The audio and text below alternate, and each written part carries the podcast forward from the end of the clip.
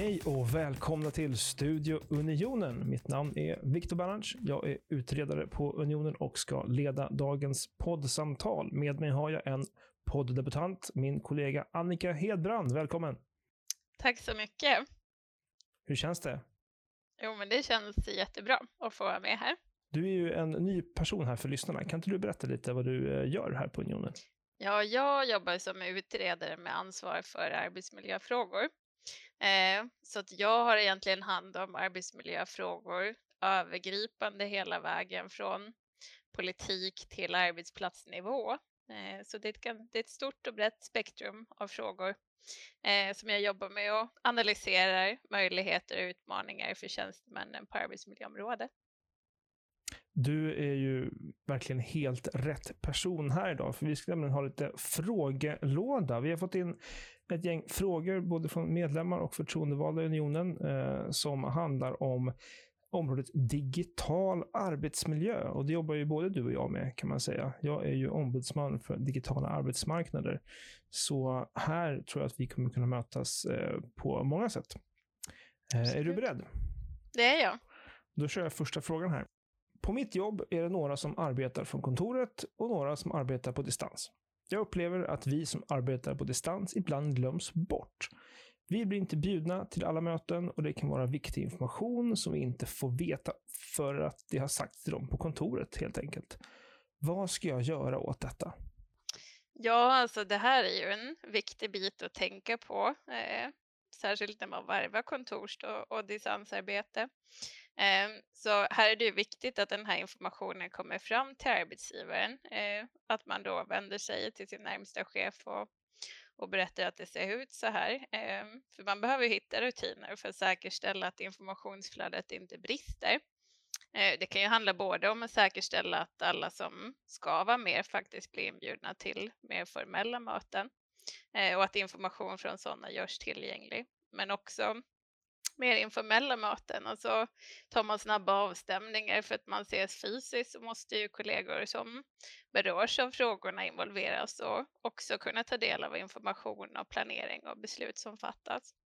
Så det här är en aspekt som man ska ha med sig i det systematiska arbetsmiljöarbetet, alltså att man kontinuerligt säkerställer att möjligheter inte försämras beroende på vart man jobbar. Ja, men absolut.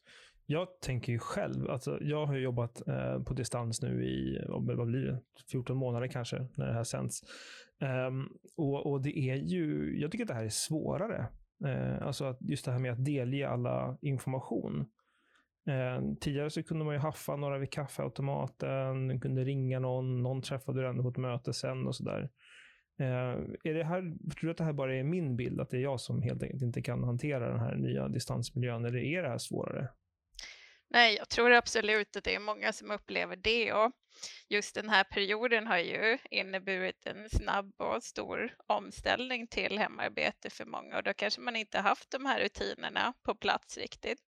Eh, men det är särskilt viktigt att man tar fasta på sådana bitar som inte funkar så att man kan få det att fungera framöver. Och jag tänker att eh, det är ju också åt motsatt håll, alltså de som jobbar på kontoret. Det är viktigt att man tänker på att exempelvis eh, arbetsbelastning inte blir ojämn mellan de som jobbar hemma och de som jobbar på kontoret. Att, eh, ja, bara för att man jobbar på kontoret ska man inte eh, få flera administrativa arbetsuppgifter, få ordna med sånt för att man är på plats och så vidare. Så att det är viktigt att lyfta in alla de här aspekterna i sitt arbetsmiljöarbete. Ja, vad bra, men om vi ska sammanfatta då tala med din närmaste chef om det här. Se över vilka informations och kommunikationsvägar som finns.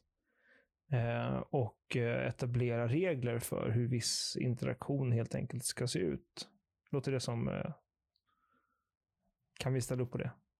Precis, och se till att, eh, som sagt, att, att möjligheterna inte, inte försämras beroende på eh, hur eller var man jobbar. Eh, det tycker jag är ett bra medskick.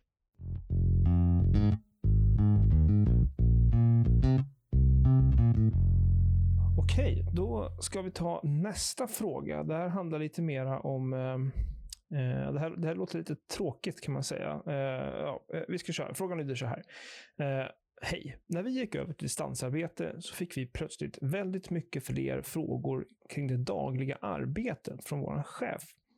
Det har gått över från att tidigare ha varit nyfikenhet och till att vi har lagom arbetsbörda till att bli mer av press och kontroll. Och nu känns det som att distansarbetet är mycket tyngre än när vi arbetade på kontoret. Just för att ja, vi måste rapportera hela tiden vad de gör till chefen. Eh, det är inte som att chefen innan kom förbi och tittade över axeln på datorn och frågade om allt förut. Eh, så jag förstår inte varför min chef måste göra det nu när jag är fast på distans. Ja, vad säger vi om det här? Ökad övervakning från chefen.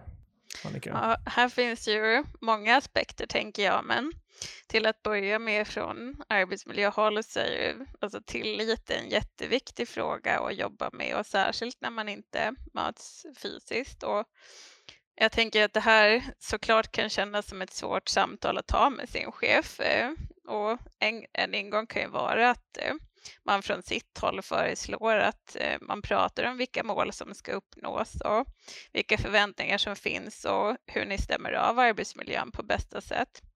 Eh, för en tydlig kommunikation kring det här kan ju hjälpa både dig och chefen att känna er trygga i att ni båda faktiskt gör det som förväntas i era roller. Ehm, men Victor, jag tänker att du kanske också kan komma in med några aspekter på den övervakningen eh, sker på ett annat sätt eller via de digitala vägarna. Jo men absolut. Alltså under det här äh, covid-19 pandemi dryga året som har befunnit oss i så är det väldigt många tjänstemän som har arbetat på distans och gör det fortfarande. Och det är ju någonting som många tycker är ganska kul, men som också en, en grupp upplever som att det är jobbigt. Och ett skäl till det här att man att det är jobbigt, och det här har vi inte sett så mycket i Sverige än, tack och lov. Eh, men det, är, det finns en hel del rapporter om det här både från eh, USA och från Storbritannien. Eh, de två som jag tycker jag ser mest ifrån i alla fall att man ser en jättestor ökning i försäljning av så här programvara som ser till att webbkameran alltid är på och därför tittar att du sitter på din, din lilla plats på ditt hemmakontor eller att du har datorsystem som övervakar eh, men egentligen vad du gör eh, på hemmakontoret med, med liksom din arbetsenhet på ett mycket mer detaljerat sätt än, eh, än man kollade om man kollade när det var kontorsjobb så att säga. Eh, och att den här tekniken var visserligen, den fanns ju innan covid-19 pandemin, men det går att se i, i vissa delar eh, av världen så ser man en tydlig, tydlig ökning av användning av sådana här programvara eh, som eh, till följd av, av covid-19 pandemin. Eh, just för att distansarbete ökade så mycket. Och det tycker jag är oroväckande för den här sortens realtidsövervakning av medarbetare, det är ju bara någonting man ska hålla på med ifall medarbetarna ja, har ett yrke med, där det finns stora säkerhetsrisker till exempel. Att det kan finnas en trygghetsaspekt i att bli övervakad. Du håller på med ett väldigt farligt arbete så är det bra om någon tittar på vad du gör hela tiden. Så går det fel så kan man larma snabbt kanske. Den sortens realtidsövervakning har ju ett syfte så att säga. Men här är ju syftet bara övervakning. Och det, det vill vi absolut inte se. Eh, så upplever man det, eh, som sagt, jag har inte sett så mycket rapporter om sånt här i Sverige, men om det är någonting som man själv eh, upplever i sin arbetsvardag, tycker jag absolut att man ska ta kontakt med sitt fackförbund och, och prata om det. Men det håller jag med om. Och där kan man också fundera på om det finns den typen av, av tillitsbrister som gör att man känner att man behöver övervaka sina anställda på det sättet. Då kan man ju fundera på vad som ligger bakom det. Eh, så ta i de frågorna stort i, i organisationen med arbetsmiljöombud, eh, med chefer. Eh, det är ju bra för att man också kan komma till rätta med sånt som kanske är brister som ligger bakom det här. Så det kanske Eh, kanske beror på eh, att cheferna har eh, bristande kunskap i hur man hanterar arbetsmiljöfrågor eller medarbetare som jobbar på distans. Det kan vara så att chefer kanske saknar stöd eh, eller tid för att hantera frågorna. Eh, eller att eh, man måste tydliggöra förväntningarna, alltså hur, hur ska vi jobba med varandra?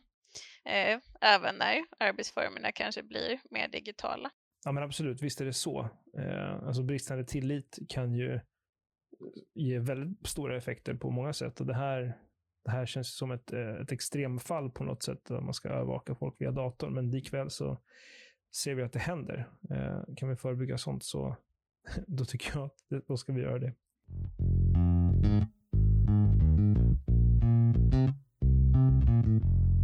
Okej, okay, vi ska fortsätta att uppehålla oss lite i den här äh, digitala miljöer-frågan. Äh, Nästa fråga lyder så här. Äh, vårt kontor använder sig av Slack. Och Slack det är en programvara. Det finns andra liknande programvaror, Teams och, och såna saker. Det är ett verktyg för chatt och fildelning och såna grejer.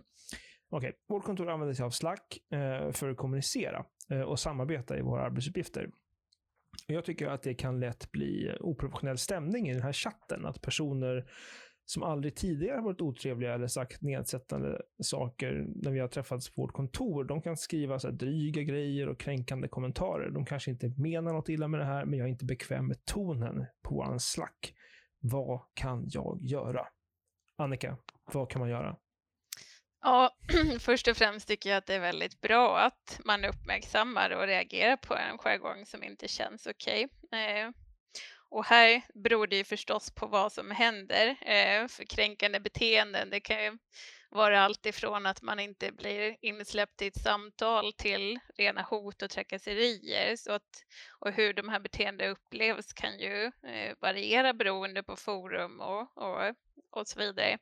Men är det så att att det är en generell liksom, sån jargong som inte riktar sig mot, mot någon särskild person så behöver det ändå adresseras för att eh, gränserna mellan en jargong och vad som kan vara liksom, kränkande beteenden är hårfin.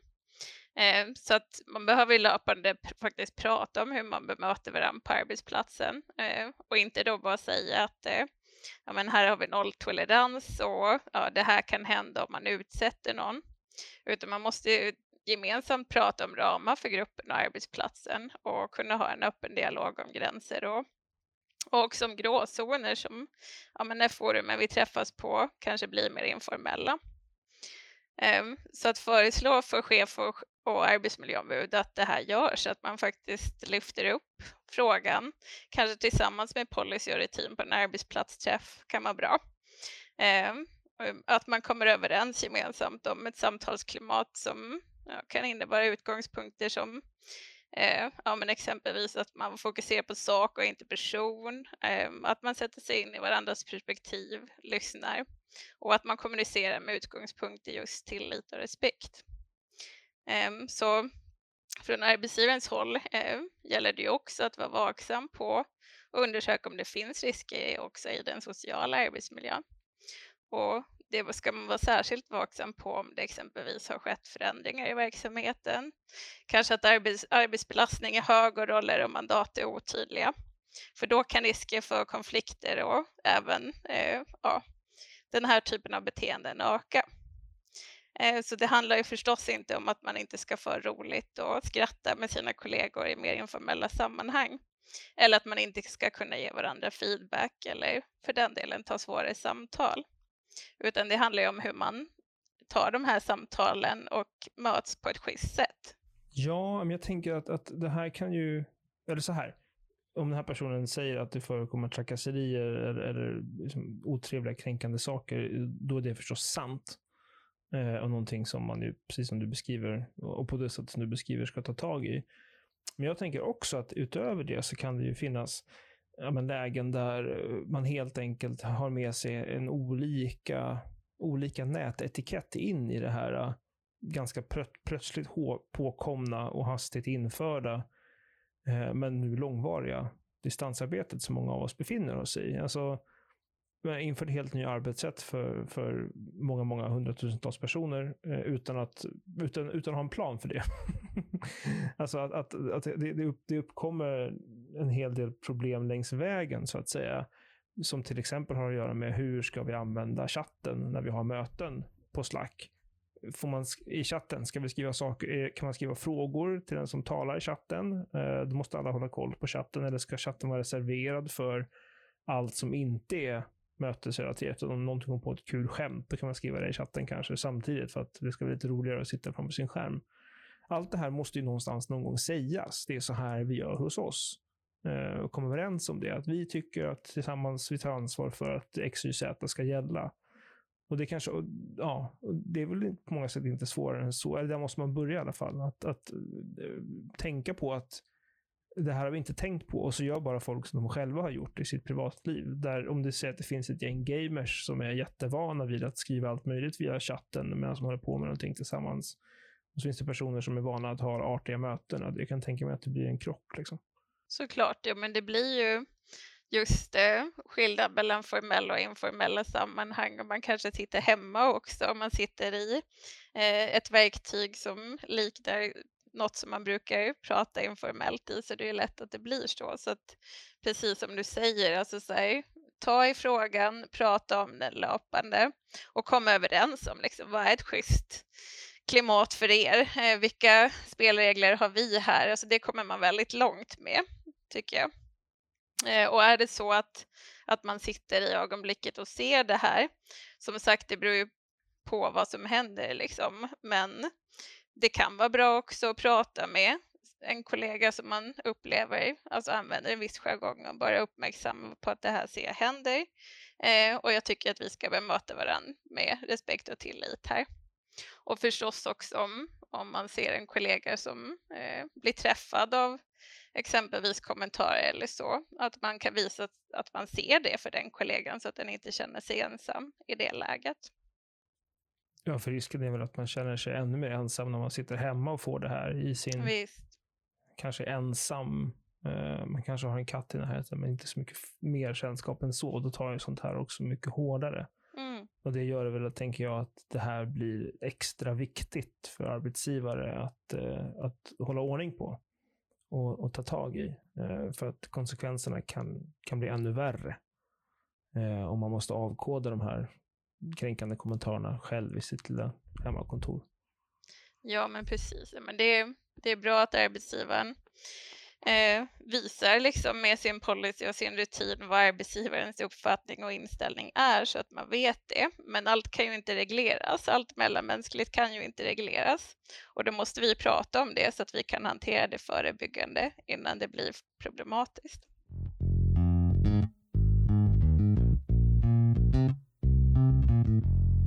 Okej Annika, då har vi kommit fram till dagens sista fråga. Eh, som också handlar om distansarbete. Eh, Föga förvånande kanske. Man pratar om digitala arbetsmiljöer i den tid vi lever i. Den frågan lyder så här. Sen vi gick över till distansarbete så känns det som att jag inte har någon ledig tid längre. Dels är det för att vi har så många fler möten och inga pauser. Ett möte kan börja, sluta 09 och sen börjar nästa möte 09.01. Eh, på det fysiska kontoret fick man åtminstone en kort andningspaus, man går från rum till ett annat, man kunde stanna vid kaffeautomaten och chatta lite. Nu tvingas man hoppa från ett möte direkt in i ett annat för att inte vara otrevlig och vara sen. Då. För det är plötsligt så att vara två minuter sen, det, är, det känns mycket värre digitalt än vad det gjorde på kontoret. Ja, så det känns också dessutom som att jag alltid är på jobbet. Jag bor ganska litet, mitt vardagsrum är mitt kontor. Hur ska jag tänka för att inte bli galen av den här känslan av att jag alltid jobbar och alltid är på jobbet? Annika, hjälp. Ja, nej men, jag kan ju se många arbetsmiljöfrågor i den här, eh, den här frågeställningen. Och generellt kan man ju säga som så att arbetsgivaren ska se till så att man kan ta de pauser man behöver i jobbet.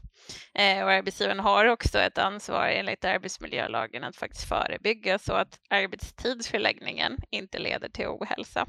Eh, och märker man, som jag sagt förut, arbetsmiljörisker så ska man höra av sig till sin chef och berätta om dem och kanske fundera på liksom, är det något jag kan skruva på och vad behöver arbetsgivaren skruva på?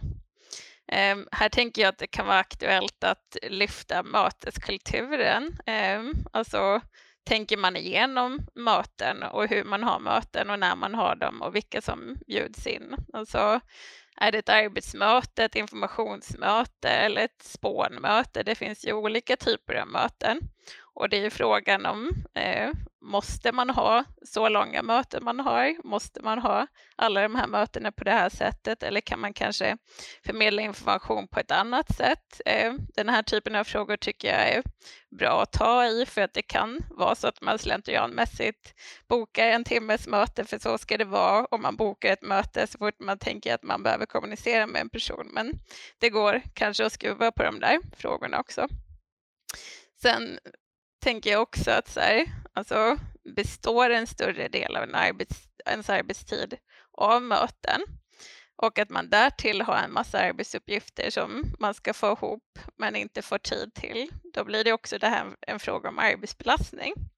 Eh, att arbetstiden liksom inte räcker till för att, att få ihop allt jag behöver göra. Så här behöver ju en, en, chef kunna hjälpa till med vad som ska prioriteras. Alltså det kanske är så att krav behöver minskas eller resurser behöver ökas. Kanske man också behöver skapa tydlighet i vad som faktiskt är obligatoriska möten och vad som inte är det. Um, och sen tänker jag att det också var en fråga om ja, men just man bor eh, litet och det kan ju också vara så att man delar bostad med familjemedlemmar eller att man för den delen bor själv. Eh, och det kan vara så att, eh, att man helt enkelt inte kan få till en bra arbetsmiljö i sin, i sin, sin hemmiljö. Så det har ju varit många tips under den här tiden om att så här, slå igen datorn när arbetsdagen är slut och eh, markera liksom i tid att, att arbetsdagen är slut. Men är det så att man faktiskt inte kan få till en bra arbetsmiljö hemma så måste man ju diskutera andra lösningar med arbetsgivaren. Exempelvis att jobba från arbetsgivarens lokaler kan ju vara en sån lösning då. Men så länge det finns smittrisker så måste man ju såklart också väga in dem och se liksom hur kan arbetet ske på ett sådant smittsäkert sätt som möjligt också då. Ja men absolut. Jag kan känna igen mig i den här frågeställaren lite. Mm. Det här att så här, bor jag numera på jobbet? Ja. Eller har, jag ett, har mitt jobb etablerat en enklav här i, hemma hos mig? Mm. Visst. um, och det där är ju uh, det är jättesvårt. För precis som du säger, uh, det, det, är många som inte tycker att det här är superkul. Uh, men det finns i vissa avseenden kanske inte något alternativ. Alltså smitt, smittspridningen ser ut som den gör. Mm. Och då handlar det, tänker jag, också om att försöka göra rådande läge så bra som möjligt. Såklart. Och där tänker jag att man som arbetsgivare dels måste aktivt kanske söka den här informationen mm. hos sina medarbetare. För jag tror också att det här upplever folk jätteolika. Oh, ja. Jag tänker, du brukar ju prata mycket om att ja, men det skiljer sig åt jättemycket hur man hanterar den här situationen vi befinner oss i nu beroende på om hemarbetet är frivilligt eller ofrivilligt. Mm. För många säger ju att så här, om det här hemarbetet jag håller på med, det är jättebra. Mm. Jag har, liksom, det är mycket lättare att lämna på förskolan, jag kan laga mat i mitt eget kök istället för att gå på någon lunchrestaurang som inte har det jag vill ha. Och, ja, men det är så skönt, jag kan ha pyjamas på mig liksom, när jag inte har möten som jag måste ha kameran på. och Massa sådana här saker. Mm. Folk tycker det är superhärligt. Men sen finns det ju den här gruppen också, den här frågeställaren, som är sådär, jag tycker inte att det är så himla skönt att jobba hemma. Jag tycker att det blir sämre. Mm. Um, och då gäller det för arbetsgivaren att förstå att det här kan ju finnas i samma arbetsteam, de här två personerna. Och, och då tror jag att det är viktigt att man vågar anpassa Alltså gott arbetsmiljöarbete tänker jag handlar alltid om att anpassa arbetsmiljön utifrån individens behov. Mm. Eh, men här kanske det blir ännu tydligare att det är så här, okej okay, men Annika, du funkar inte här i den här hemmiljön. Jag kan tyvärr inte liksom med gott eh, samvete uppmana dig att komma in till kontoret här, men kan vi göra så här istället? Eller vad skulle, finns det någonting vi kan göra som gör att du skulle kunna må bättre i den här förutsättningen som är oönskad? Att man försöker hitta lösningar på hur man kan anpassa det här. För jag tror också att det är jätteviktigt att man kan känna sig sedd i det. Oh, ja. Att arbetsgivaren säger, jag fattar att det här är jobbigt för dig. Mm. Jag ser det på dig. Jag hör det. Skulle vi kunna prova det här? Oh ja, jo men och, och det är som du säger, alltså så här, att arbetsgivaren faktiskt undersöker från sitt håll och också jobbar med ja, men, trygg och tillitsfull dialog. Eh, det är ju A och O för att kunna snappa upp det här för att det kan ju både vara att, att man ja, men inte vill säga så mycket för att vi är i den situation vi är i förstås med, med smittrisker. Men det kan ju också vara att man känner att men de flesta andra trivs ju jättebra så där ska jag inte säga någonting. Så det kan ju finnas många, mm. många variabler som gör att man som medarbetare inte säger någonting, inte vågar säga någonting eh, och så vidare. Så det är jätteviktigt verkligen att man som arbetsgivare och chef fångar upp sina medarbetare och eh, och våga ha ett öppet samtal och där liksom pratar vi integritet så är det ju såklart ja, men hur privat ska man vara när man tar den typen av samtal när man jobbar hemifrån och liksom personlig kan man vara utan att vara privat. Man kan ställa öppna frågor om hur det är, hur det funkar att jobba hemma och så och, och med det skapa den här tryggheten för medarbetarna att faktiskt kunna berätta om sin situation. Men jag tänker också att det här, det har ju pratats ganska länge nu, det är ju ingen ny fråga om det här med att vi får allt otydligare gränser mellan arbetsliv och privatliv eh, som beror på massa olika saker, men till exempel att vi kan ha jobbtelefoner med oss hem och det går alltid att ringa en och man kanske alltid vill kolla mejlen så här, trots att det är kväll eller en helg, för man vill bara ställa undan de här två, tre sakerna. Och massa olika saker som handlar om det här med otydliga, otydliga gränser mellan arbetsliv och privatliv. Och sen mm. den här, det här gemensamma experimentet vi håller på med fortfarande med det här eh, hemarbetet som, som vi ju ska ägna oss åt just nu eh, under rådande förhållanden. Det blir ju som ett enda gigantiskt totalt utsuddande mellan gränsen mm. av, av privatliv och arbetsliv. För att nu händer arbetslivet där privatlivet händer. Ja, verkligen. Så jag tänker vissa dagar då är man ju liksom i lägenheten eller i huset 20-21 timmar. Mm kanske går ut för att handla och, och liksom hämta på förskolan typ. Men om det är mm. dåligt väder då är det inte så att man är så här, nu ska jag ta en timmes lång promenad här. Nej. Det gör man ju inte. Utan då går Eller man så, två... Ja. Ja, nej, men man kan ju också ha så mycket att göra så att man faktiskt inte ens kan ta den där promenaden. Så kan det ju också se ut. Mm, mm. Visst, visst, visst. visst. Ja, men så då går man två steg från sin jobbdator tillbaka hem till sitt mm. privatliv. Då tar man ju med sig kanske en dålig dag på jobbet. Det är ju väldigt lätt att ta med sig det hem då, för man är ju mm. hemma redan. Eller om du har en dålig dag hemma och så vill du till jobbet och liksom fokusera om, så går inte det för att du fysiskt befinner dig på en plats som du just nu inte är på jättebra humör i. Nej men så är det. Ja, det där är snårigt alltså. Jo, det är det. Och liksom, ja, men hur man hanterar den gränsdragningen kan ju se väldigt olika ut mellan till och med eh, medarbetare i en arbetsgrupp. Så att den typen av frågor, nu som du säger har det ju varit eh, extraordinära förhållanden eh, som har försvårat gränsdragningen ytterligare. Men, men generellt kan det ju vara så, även innan pandemin, att ja, men någon kanske eh, inte har så mycket problem med att blanda jobb och privatliv och man tycker att det inte är några konstigheter att sitta och jobba lite på helgen eller på, eh, på kvällar och så vidare. Eh, Medan någon vill ha väldigt tydliga gränser, kanske både i tid och plats, att kunna liksom ha den här skiljelinjen och det kan finnas de däremellan också.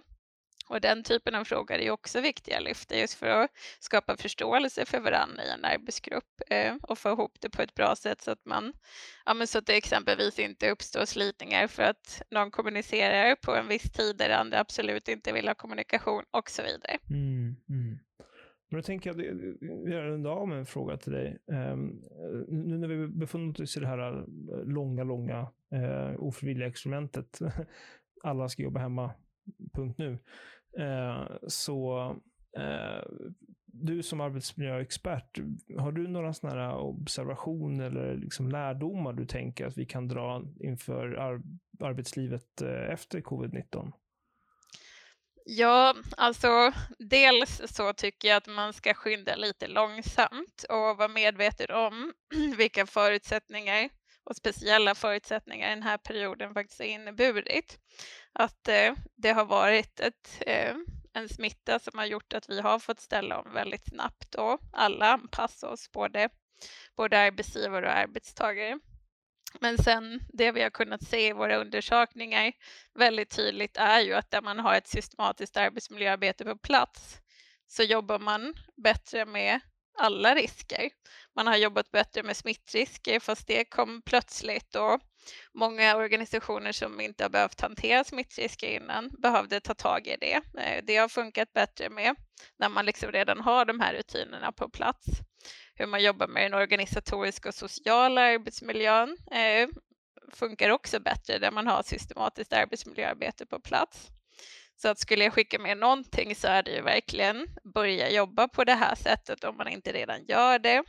Om man gör det, se till att det verkligen är en ordinarie del av verksamheten och att man plockar in arbetstagarnas perspektiv i det man gör och innan man genomför förändringar. Det tror jag är de stora viktiga puckarna.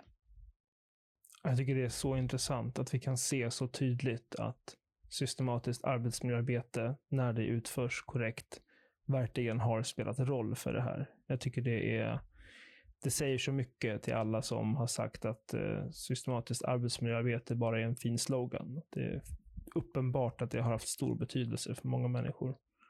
Verkligen, och det är samma sak med ja, men, kränkande särbehandling som många tycker är en, stor och svår och det är en svår fråga att hantera på arbetsplatserna. Även kopplat till det är ju systematiskt arbetsmiljöarbete någonting som fångar upp många av de här problemen innan de blir konsekvenser. Så att, att ska man fokusera på någonting så skulle jag säga börja jobba med SAM som det förkortas och i det så ska ju samverkan finnas på plats, alltså att arbetstagarnas perspektiv med arbetsmiljöombud hela tiden finns med eh, i jobbet. Tack så mycket Annika Hedbrand, arbetsmiljöutredare på Unionen. Mitt namn är Viktor Bernhards, eh, utredare eh, inom digitala arbetsmarknader tillsammans med Annika. Ni har lyssnat på Studio Unionen. Tycker ni att det här var intressant? Tipsa gärna en kollega eller vän eller kontakt som också tycker att fackliga frågor är intressanta. Till nästa gång vi hörs så får ni ha det så bra. Hej!